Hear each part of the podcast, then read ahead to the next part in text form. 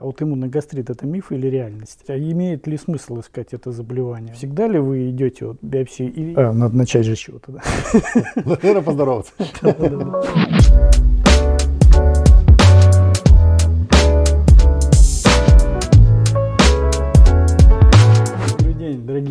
Коллеги. Мы сегодня с вами находимся снова в желтой студии. И у нас э, гость это Михаил Юрьевич Агапов, заведующий отделением эндоскопии, доктор медицинских наук, городской клинический онкологический диспансер. Правильно? Абсолютно правильно. Здравствуйте, уважаемые коллеги. Михаил Юрьевич, э, ну, так кажется, что уже давно знакомы, и я так понимаю, что мы познакомились, наверное, здесь, в Санкт-Петербурге с вами первый раз, или, ну, просто уже очень давно знаем друг друга. Михаил Юрьевич, я вот помню, что вы работали во Владивостоке, в железнодорожной больнице, правильно? И мы там с вами даже чаще виделись, чем вот э, сейчас. Безусловно, чаще. Михаил Особенно Юрьевич, а что вас так вот э, сподвигло вдруг к такому вот переезду в Санкт-Петербург, кардинально все сменить? Ну, безусловно, это, наверное, основная мужская проблема, кризис среднего возраста, в моем случае очень среднего возраста уже. А в действительности, а, так, так оказалось в жизни, что в Санкт-Петербурге у меня было жилье, в Владивостоке жилья не было. Это совпало с тем, что в том учреждении, в котором я работал, мне показалось, что оно достигло определенного а, лимита по развитию эндоскопии, и мне все равно надо было что-то менять но поскольку поменять на Нью-Йорк я не мог, на Бершеву испугался, вот переехал в Санкт-Петербург, о чем, в общем-то, не жалею. Пока. Спасибо. Ну, естественно, кстати, ваше заведение стало более заметно на общем фоне. То есть это ну, такие результаты, они отдаленно все равно слышатся. А, Михаил Юрьевич, а, наша тема сегодняшнего разговора – это а, аутоиммунные гастриты. Ну и, наверное, первый вопрос, который хотел бы сказать. Аутоиммунный гастрит – это миф или реальность? Это очень хороший вопрос, поскольку ответ на него не совсем однозначен. Безусловно, он реальность, он существует.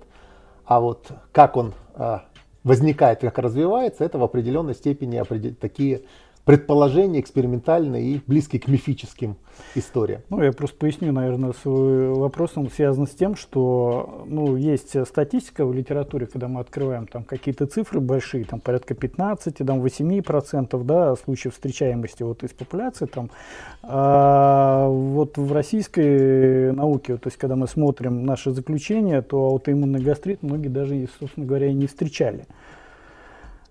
Это действительно большая проблема и связана, наверное, с двумя факторами. В первую очередь, безусловно, мы не до конца а, знаем и не до конца ищем а, аутоиммунный гастрит, а если мы что-то не ищем, мы это не можем найти.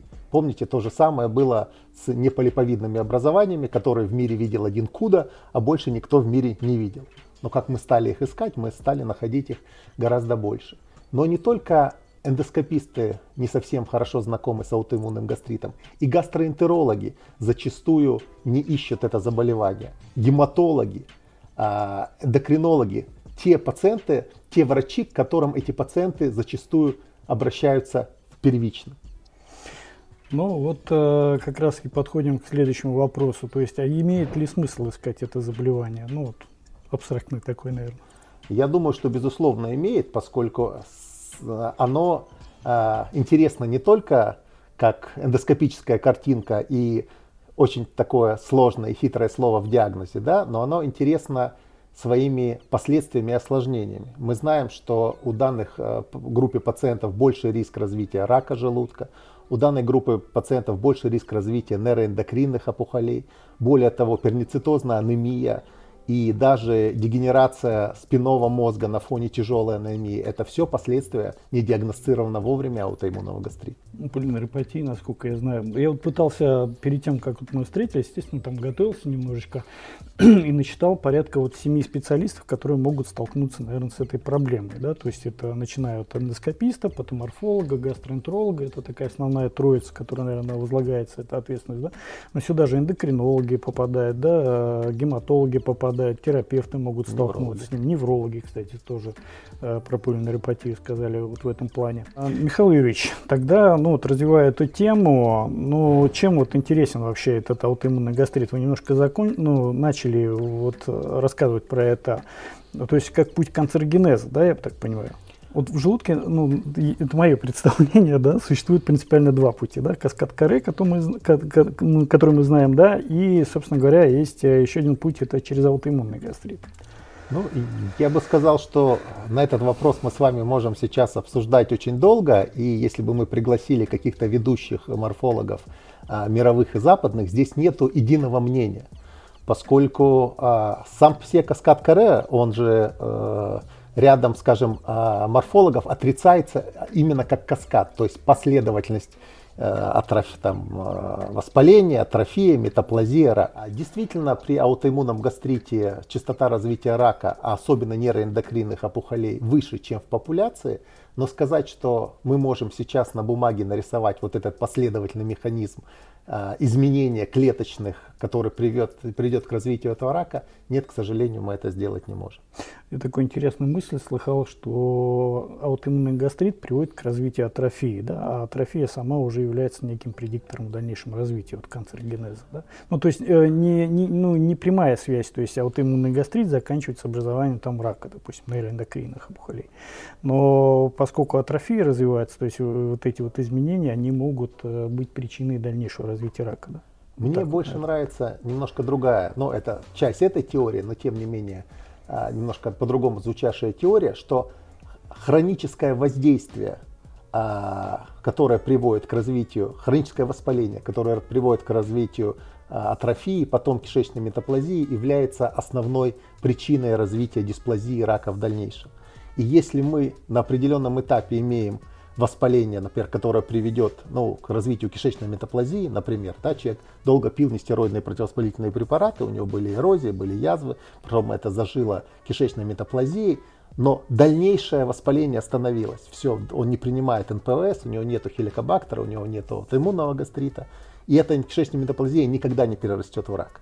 А если воздействие, то есть агент, который вызывает это воспаление, он продолжает существовать, то тогда рак может развиться. А вот как раз при аутоиммунном гастрите мы не можем избавиться от агента, который вызывает хроническое воспаление, атрофию и так далее. И так далее.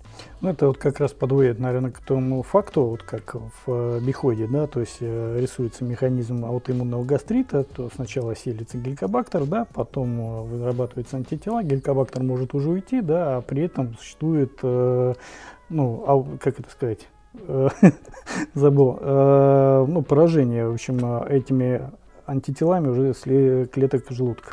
А, ну, я здесь не совсем, а, наверное, соглашусь с вами, поскольку есть разные а, теории роли хеликобактера при аутоиммунном гастрите. В частности, а, существует теория, что а, наличие хеликобактера, наоборот, уменьшает степень атрофии и степень поражения при аутоиммунном гастрите. Дело в том, что их аутоиммунное воздействие немножко по двум разным механизмам. Аутоиммунный гастрит это через Т1 хелперы, то есть это клеточный вид иммунитета. Хеликобактный гастрит это через Т2 хелперы, то есть через гуморальный тип иммунитета, через антитела.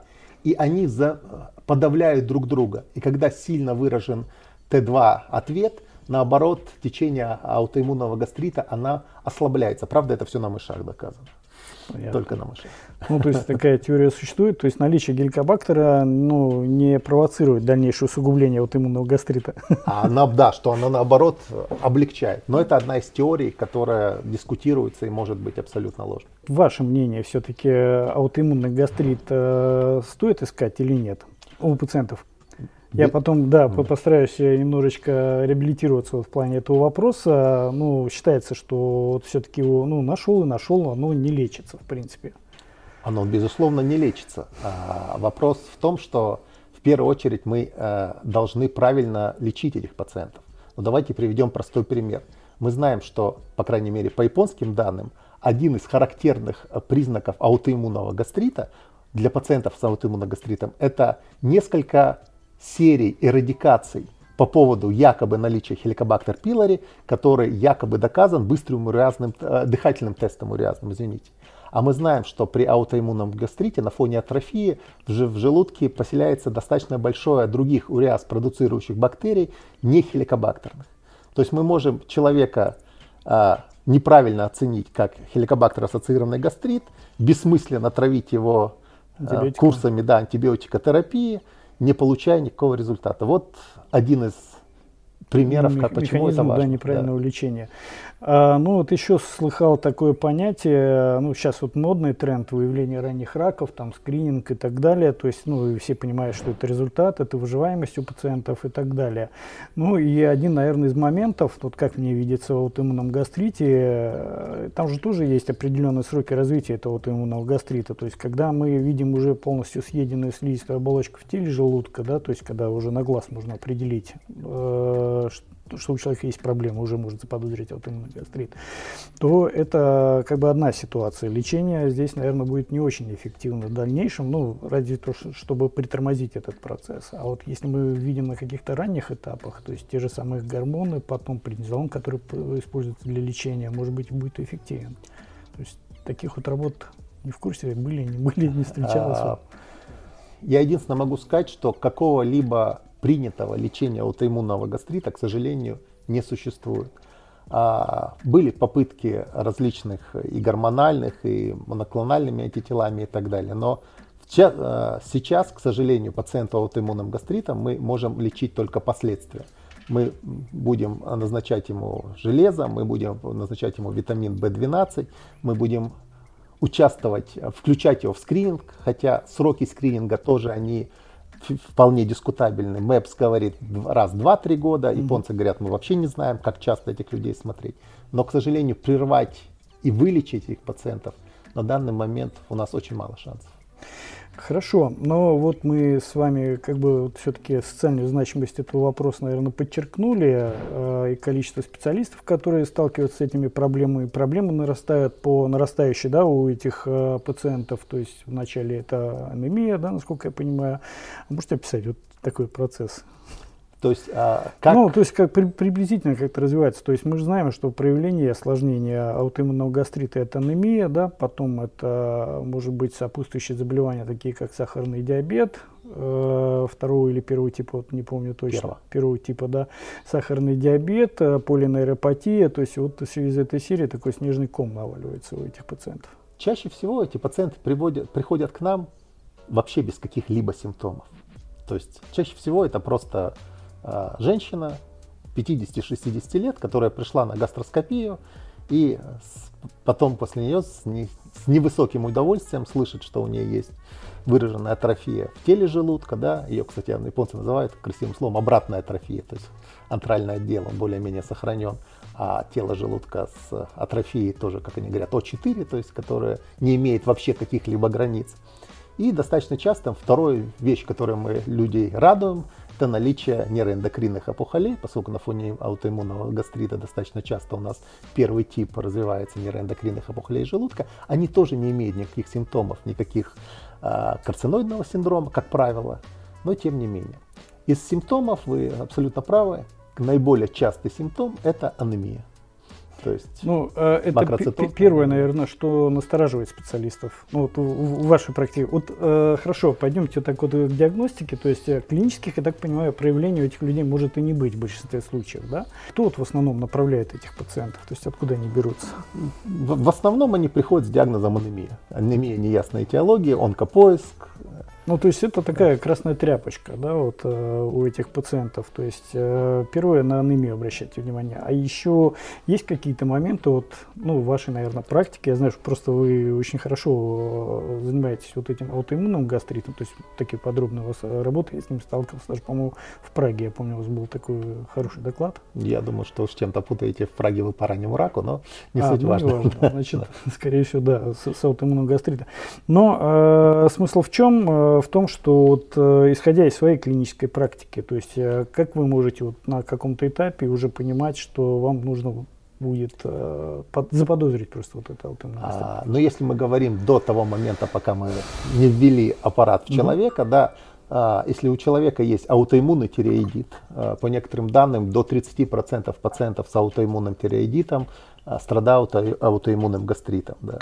Диабет первого типа, анемия – Ну, я думаю, что людей, дошедших до полиневропатии, слава богу, будет не, не очень много, но тем не менее, если у, у нас у, у человека есть аутоиммунный тиреоидит, если у него есть анемия, у него есть диабет первого типа, желательно этих пациентов, если они не проходили раньше гастроскопию, если у них есть, например, анемия, или мы можем сдать а, антитела к параитальным клеткам, да, неинвазивным а, тестом проверить риск наличия хеликобактера, ой, извиняюсь, аутоиммунного гастрита, то таких людей нужно направлять на гастроскопию. Ну, то есть это уже таким вот э, красной тряпкой есть для этого, я так понимаю, нужен просто анамнез. С любым пациентом, который приходит на эндоскопическое исследование, необходимо просто поговорить. Да? Абсолютно согласен. Вот это вот красная тряпка, когда мы можем заподозрить вот эти вот изменения.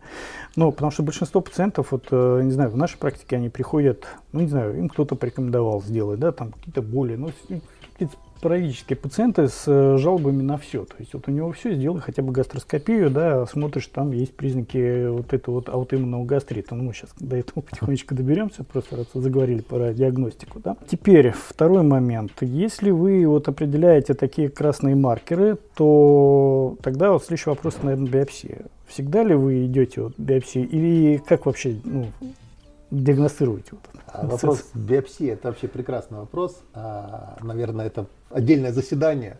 Если вы решите, можно этому потом посвятить. Дело в том, что в мире существует вообще два вида же диагностики да, эндоскопические. Это основанные на морфологии, это западный вид. Что говорит Запад? Если мы видим что-то несоответствующее, по нашему мнению, а, норме, берите отсюда биопсию, а морфолог покажет. Да? То есть эндоскопия как метод получения материала для морфолога. И есть японский подход, который говорит, что в принципе да, биопсия она нужна, но для этого, перед этим мы должны понять, с чего мы берем биопсию. В некоторых случаях вообще ее не нужно, потому что мы сто процентов знаем, что вот мы видим именно это, и не надо это добавлять лишними щипками и так далее. А на мой взгляд, когда мы смотрим пациента не обязательно с аутоиммунным гастритом, уж с аутоиммунным гастритом тем более, мы сначала должны предположить и поставить эндоскопический диагноз. А не, не надо, введя в эндоскоп в желудок, сразу сказать, о, здесь что-то не то, берем биопсии по модифицированному сиднее плюс ольга, вытаскиваем аппарат, зачем мы нужны тогда? Для этого может, на мой взгляд, сделать вполне наша медсестра э, не хуже нас. Да?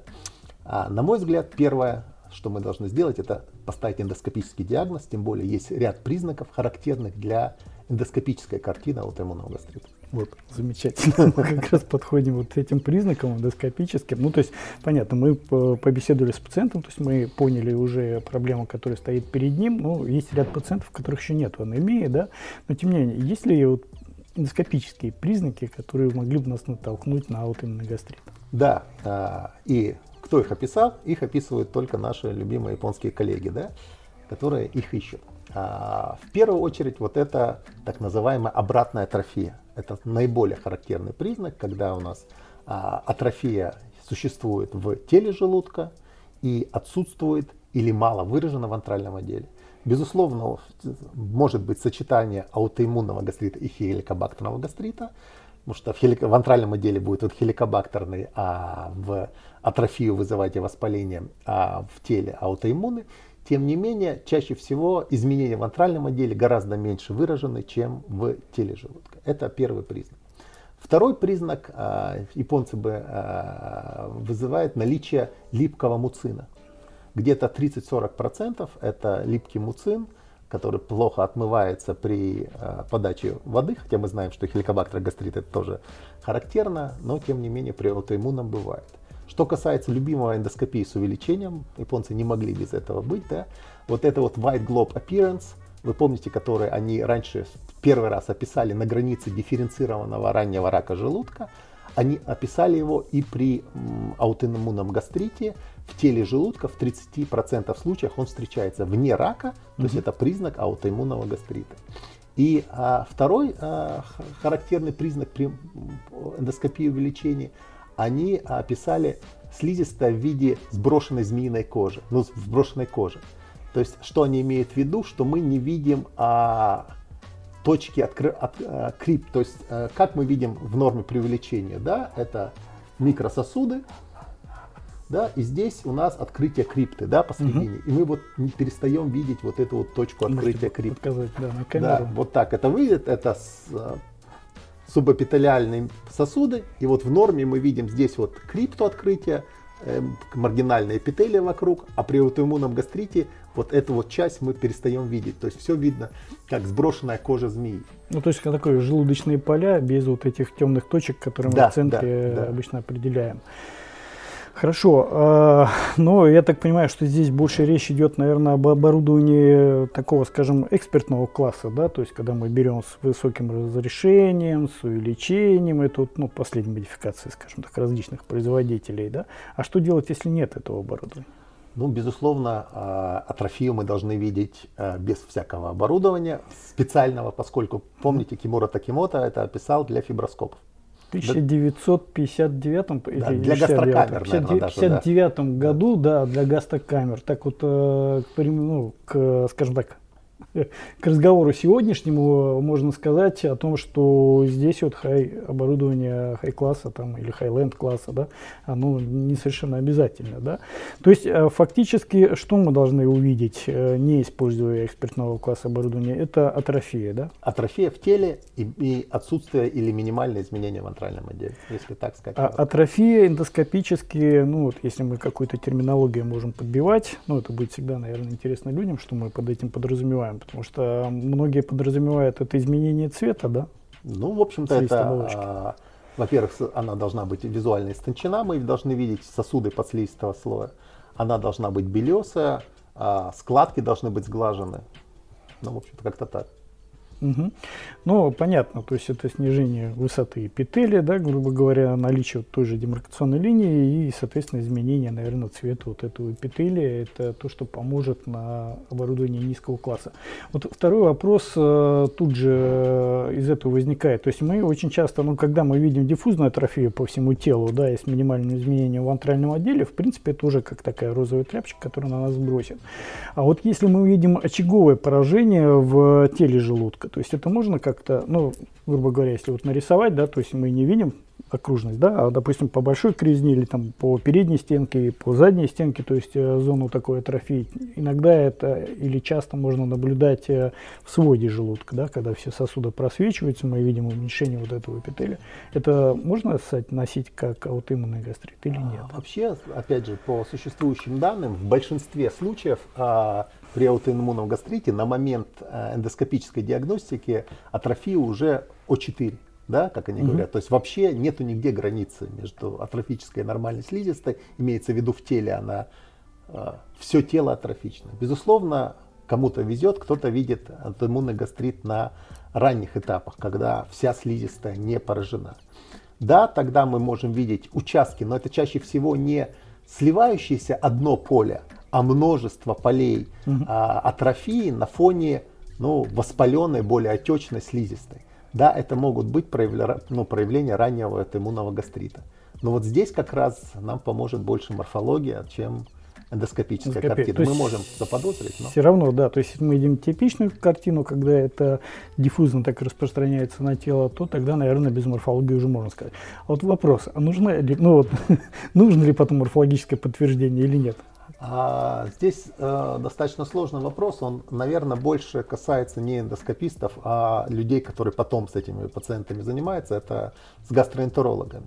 А сейчас среди гастроэнтерологов очень популярна система Ольга, Ольга Intestinal Metaplasia и с модифицированной сидней. И большинство гастроэнтерологов просят, ну или можно сказать требуют у нас, чтобы мы эту биопсию взяли, чтобы не только эндоскопической картине, но и морфолог сказал, что у нас есть в теле желудка тяжелая атрофия, в антральном отделе у нас есть определенная сохранность, э, там еще есть э, ряд морфологических признаков, и чтобы этот диагноз был поставлен не только эндоскопически, но морфологически. Что касается моего личного мнения, что наличие атрофии в теле желудка и отсутствие в антральном отделе в сочетании с наличием а, антител к параитальным клеткам вполне достаточно для диагностики клинической, в том числе аутоиммунного гастрита. Мы можем еще взять антитела к внутреннему фактору Касла, если он положительный, это вообще стопроцентная специфичность для аутоиммунного гастрита. Но если, морфо, если нас гастроэнтерологи просят, мы, безусловно, должны их идти Выполняем. навстречу. А, еще вот один такой тоже интересный вопрос, который меня тоже волнует. Я здесь периодически на разных гастроэнтерологических мероприятиях или же там вот в литературе наталкивался на такое вот сообщение, что фавиалярная гиперплазия, ну вот, которая сейчас модно очень все рассказывают о том, что она случается на фоне э, при, приема ингибиторов протонной помпы, то есть сообщение, что она также встречается и на фоне аутоиммунного гастрита. Вы абсолютно правы, поскольку действительно фавиолярная гиперплазия – это одна из морфологических признаков аутоиммунного гастрита. То есть у нас есть поражение и уменьшение количества параитальных и главных клеток, да, угу. но а, относительная фавиолярная гиперплазия. Это ну, то есть это тоже такая красная метка, наверное, для того, чтобы взять для э, биопсию. Да. Ну, ну, для нас тоже, да, чтобы выполнить эту морфологию.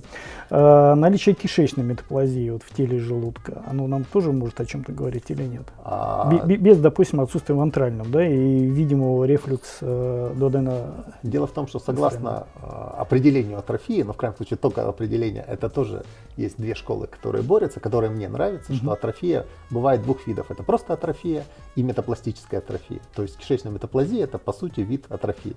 Если она у нас есть в теле желудка, занимающаяся там, не знаю, все тело желудконтрольный отдел у нас чистый, но это тоже может быть, хотя и не сильно характерно для аутоиммунного гастрита, но быть может. А диагностически вот значимые бывают единичные мелкие очаги, такие, допустим, там несколько миллиметров, там, вот, которые встречаешься в теле желудка? Я не думаю, что единичные мелкие очаги э, кишечной метаплазии на фоне отсутствия атрофии слизистой будет характерно для аутоиммунного гастрита. Все-таки единичные мелкие очаги кишечной метаплазии, что в теле, что в антральном отделе, это чаще всего реакция на какое-то ранее существовавшееся острое повреждение, ну, предположим, лекарственные какие-то гастриты и так далее. Угу. А, еще один момент. Существуют ли какие-то вот хитрости для того, чтобы ну, так, более четко осмотреть саму слизистую желудка, э, для того, чтобы вот, э, заметить вот все эти изменения? Ну, для меня самая большая хитрость, что я очень люблю гастроскопию в состоянии седации. Наверное, почему? Потому что, во-первых, сам не переношу ее, когда мне делают ее на живую. А, к сожалению, мне много раз в жизни пришлось это сделать. А второе, безусловно, мы используем муколитики. Это раствор соды плюс эспумизан. Ну, пеногасители больше, чем... Инсуфляция имеет а, какое-то значение, нет? А, мы не работаем на СО2 в стандарте. Хотя, в принципе, это неплохо, поскольку если мы работаем в стандарте на СО2, то чем дольше мы смотрим, тем больше мы накачиваем воздуха, тем меньше неприятно пациенту после того, как уходит от нас. То есть я согласен, что здесь инсуфляция СО2 была бы выходом. Ну а систематический осмотр, множество эндофот, ну, систематические эндофотографии, все, что положено для поиска, например, раннего рака, тоже поможет нам для а поиска Имеет ли да, вот значение такое, допустим, расправить желудок для того, чтобы осмотреть? То есть это как, ну, какой-то вот принципиальный момент вот в этом существует? Ну, это вообще стандарт, то есть мы а, при любой гастроскопии обязаны расправить желудок, поскольку, во-первых, мы должны этим способом оценить атрофию, во-вторых, мы должны не пропустить какие-то опухоли, которые будут прятаться под складками. Третье, мы должны увидеть если у нас понятие не расправляющихся воздухом складок больше 5 мм или 1 см, что само по себе является, во-первых, признаками, например, там, хеликобактного гастрита, и, например, если складки больше 1 см, повышает риск развития каких-то диффузных раков желудка. Безусловно, мы должны расправлять полностью, с вами полностью согласен гастроэзофагальный рефлекс, ну или грыжа пищевого отверстия диафрагмы, оно может быть э, препятствием, то есть для диагностики. И есть ли какой-то способ, то есть помочь? Ну, бывает так, что инсуфлируешь, инсуфлируешь, желудок полностью не расправить, и ну, увидеть вот эту границу атрофии и так далее достаточно сложно. Это действительно бывает иногда проблемой. Э, на мой взгляд, если это это редко требуется в реальной жизни, но тем не менее использование овертюба, с э, баллончиком. Клапаном или баллончиком, да, да, да, да. есть. Он может помочь решить эту проблему. то есть даже к такой ситуации приходится прибегать для того, чтобы понять. Ну, то есть просто провести эндоскоп, вывести его и сказать, что а биопсия в этом случае поможет.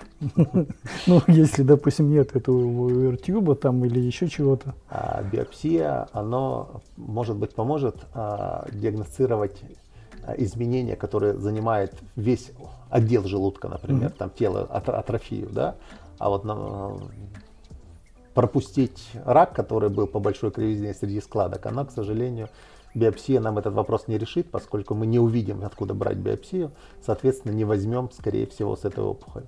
Поэтому нам нужно расправлять желудок полностью. Иногда это проблема, иногда это занимает большие временные э, промежутки, ругаются анестезиологи, мучаемся мы, тем не менее складки надо расправить. Михаил Юрьевич, а вот э, еще такая штука болезненная, наверное, среди эндоскопистов и гастроэнтерологов, это гастропатия. Вот как вы относитесь к этому термину? Много лет назад в Владивостоке, наверное, я стал первым писать слово гастропатия, да, очень Э, много борьбы было выдержано э, на тот момент. А, я не склонен писать всем диагноз гастрита. Попытаюсь объяснить почему. Например, мы смотрим пациента. Мы видим у него э, регулярно расположенные собирающие вены, в том числе по малой кривизне тела желудка. Мы видим у, них, у него несколько а, фундальных полипов, мелких в дне желудка. И мы видим очаговую линейную гиперемию в теле и антральном отделе. Мы знаем, что все эти признаки говорят о чем? О том, что хеликобактерной инфекции у человека нет, да? У него нет гастрита. Но мы видим гиперемию. Как мы можем описать эту картину в заключении? И ну, я в данном случае, в данном случае пишу эритематозная гастропатия тела и антрального отдела в скобочках доскопические признаки отсутствия хеликобактерной инфекции. Здесь а, подтверждение подтверждение какое-то за этим следует. Ну, то есть, я имею в виду, вот вы решили таким образом, то есть я художник так вот вижу, да, а потом какое-то за этим подтверждение следует, ну, вот, не знаю, биопсия там, допустим, или а, еще Биопсию вы, если мы имеете в виду быстрый урязный тест, нет, я не очень хорошо к нему отношусь. К его не, гистологически, то есть вот мы не видим, у человека есть проблема, уже зачем-то пришел, то есть направили, да, и, ну, если исключить там какие-нибудь скрининговые моменты, да, вот в, в этой задаче, когда здоровый человек не клинически ничего не проявляется, а вот мы поставили, вынесли заключение гастропатия, и потом вот Но на этом все и закончилось. А, если а, во-первых, э, ну, если мы уйдем в клиническую сторону, да, то гастриты, гастриты не болят, да, и клинического диагноза гастрит не то есть есть, если мы уйдем от гастропатии в сторону гастроэнтерологов, у них тоже есть хорошее слово, называется диспепсия. Да? Угу. Раньше это была неязная диспепсия, сейчас да, там да, есть да. куча римских критериев и так далее. Поэтому здесь э, наличие или отсутствие какого-то, э, ну, и второй вопрос, что морфологи, они тоже они прекрасные врачи, но они тоже не боги. И э, взяв биопсию со всех да. отделов, да, мы получим какую-нибудь э, полиморфно-клеточную слабую инфильтрацию, да, которая вынесется в диагноз гастрит, и у всех российских пациентов, которые придут на гастроскопию, все Будет будут всем гастрит, да, да, соответственно. страдать гастритом. Хорошо. Э, тогда второе, ну, поскольку мы говорим про аутоиммунный гастрит, мы только что посмотрели, ну, обсудили с вами признаки, да, которые вот могут столкнуться врачи-эндоскописты, по которым, в принципе, могут затронуть этот диагноз. Вот как бы ваше заключение тогда звучало? Допустим, мы видим э, атрофию в теле желудка, видим, там, допустим, фавиолярную гиперплазию, кишечную метаплазию и понимаем, что есть небольшие вот воспалительные изменения в антральном отделе. Ну, как воспалительная, просто небольшой, может быть, легкая гиперемия там или, в общем, с неизмененными вот э, желудочными вот этими полями. А, вот как бы вы тогда вот это заключение Атрофия слизистой тела желудка степени О4, если я не вижу вообще там границ. Вот, еще один такой да. очень интересный вопрос, да, а, я слушаю вас. Да, о степени О4. В скобочках я бы написал еще, если в антральном отделе нет, а, обратная атрофия. Угу. А, поверхностная гастропатия антрального отдела желудка. Я уж не помню, кишечную метаплазию я, как правило, в диагноз не выношу, я пишу только в описании. И э, дальше в клинике необходимо исключить аутоиммунный гастрит я сразу хочу, ну не то, что... И, и сразу, я, я понимаю, да. да, это очень хорошая мысль, то есть вы не заканчиваете эритематозной гастропатией, а дальше ярко всего она будет. То есть вы описываете все признаки, ссылаясь, ну, понятное дело, что мы можем заподозрить гелькобактерный гастрит, ну, эти признаки уже написаны в синей книжке СНБА и там во многих учебниках. Э, здесь мы знаем, что атрофию четко мы должны видеть, мы ее понимаем, потому что ее с 59 -го года еще для фиброаппаратов, для фотофиксации описали. То есть, соответственно, мы просто пишем тогда вот в этом случае атрофия, да, мы пишем и так далее далее, и характерные признаки, которые могут там сподвигнуть нас на вот эти вот изменения. Я к чему-то хотел это спросить. Я тогда чуть-чуть добавлю, что раньше я писал, что а, рекомендовано выполнить а, определить антитела к параитальным клеткам желудка, но одного из гастроэнтерологов в городе Санкт-Петербурге получил такой очень гневный отповедь по этому поводу, что не мое это дело рекомендовать гастроэнтерологам. Хотя подавляющее большинство гастроэнтерологов здесь замечательные. Но вот Гастропанель. А, гастропанель. А, гастропанель, на мой взгляд, прекрасная вещь, которая мало используется, но не для диагностики аутоиммунного гастрита. В действительности гастропанель мы могли бы использовать для чего? Для того, чтобы отбирать людей на скрининг а, рака желудка. Да? И мы знаем, что там 4 группы А, Б, С, Д. И вот группа D у нас, где у нас а, нету хеликобактера, но высокий уровень гастрина, и аутоиммунный гастрит как раз туда и попадет. То mm-hmm. есть хеликобактерной инфекции у этих пациентов не будет, а э, уровень гастрина за счет атрофии, за счет отсутствия а, механизма обратной связи будет высокий. То есть, а, если человек пришел в гастропанели, у него есть группа D, соответственно, мы одну из вещей, которые ищем, мы безусловно ищем хеликобактер ассоциированный угу. тяжелую атрофию, но им это может быть и аутоиммунный гастрит. Кимура Такимото может применяться при аутоиммунном гастрите? Хороший вопрос. У меня нету, как сказать, официального ответа. Но вот как пишут японцы, я тоже пытался у них э, понять что-то и добиться э, вопрос, ответ на этот вопрос. Они, они говорят, да, мы пишем, и в мультицентровом исследовании, которое японцам опубликовано по аутоиммунному гастриту, там есть ряд пациентов с аутрофией О1, О2, О3, хотя для меня не совсем понятно, поскольку антральный-то отдел у нас... Это, э, не, может быть связано просто с диффузной атрофией. То есть, ну, ну бывает же встречается аутоиммунный гастрит на фоне диффузной атрофии. Нет, то есть, нет? Дело в том, что один О1, О2, О3 и О4. То есть в 93% случаях это О4, когда мы вообще не видим границы. Но остальных, они где? В антральном отделе ну, все-таки он отсутствует. Ну, и для антрального отдела в действительности они тоже есть три у них варианта. Первое, что весь антральный отдел сохранен. Второе, что до половины антрального отдела сохранено. Третье, это до э, привратника вся слизистая антрального отдела это гиперемирована. Это уже не Кимура Такимота, нет? Нет, это не Кимура Такимота, это, это как раз да? Да, не, для аутоиммунного гастрита отдельную там субклассификацию. Я использую. Ну, понял. То есть, ну, это не чисто Кимура Такимота, то есть она получается модифицированная, да, ну, и да, тогда да, становится более да. правильно. Михаил Юрьевич, спасибо огромное. Наше время вот на сегодня закончилось. Рад был вас Вам видеть. Вам большое спасибо. Будем чаще встречаться в Санкт-Петербурге. Да. Соседи же.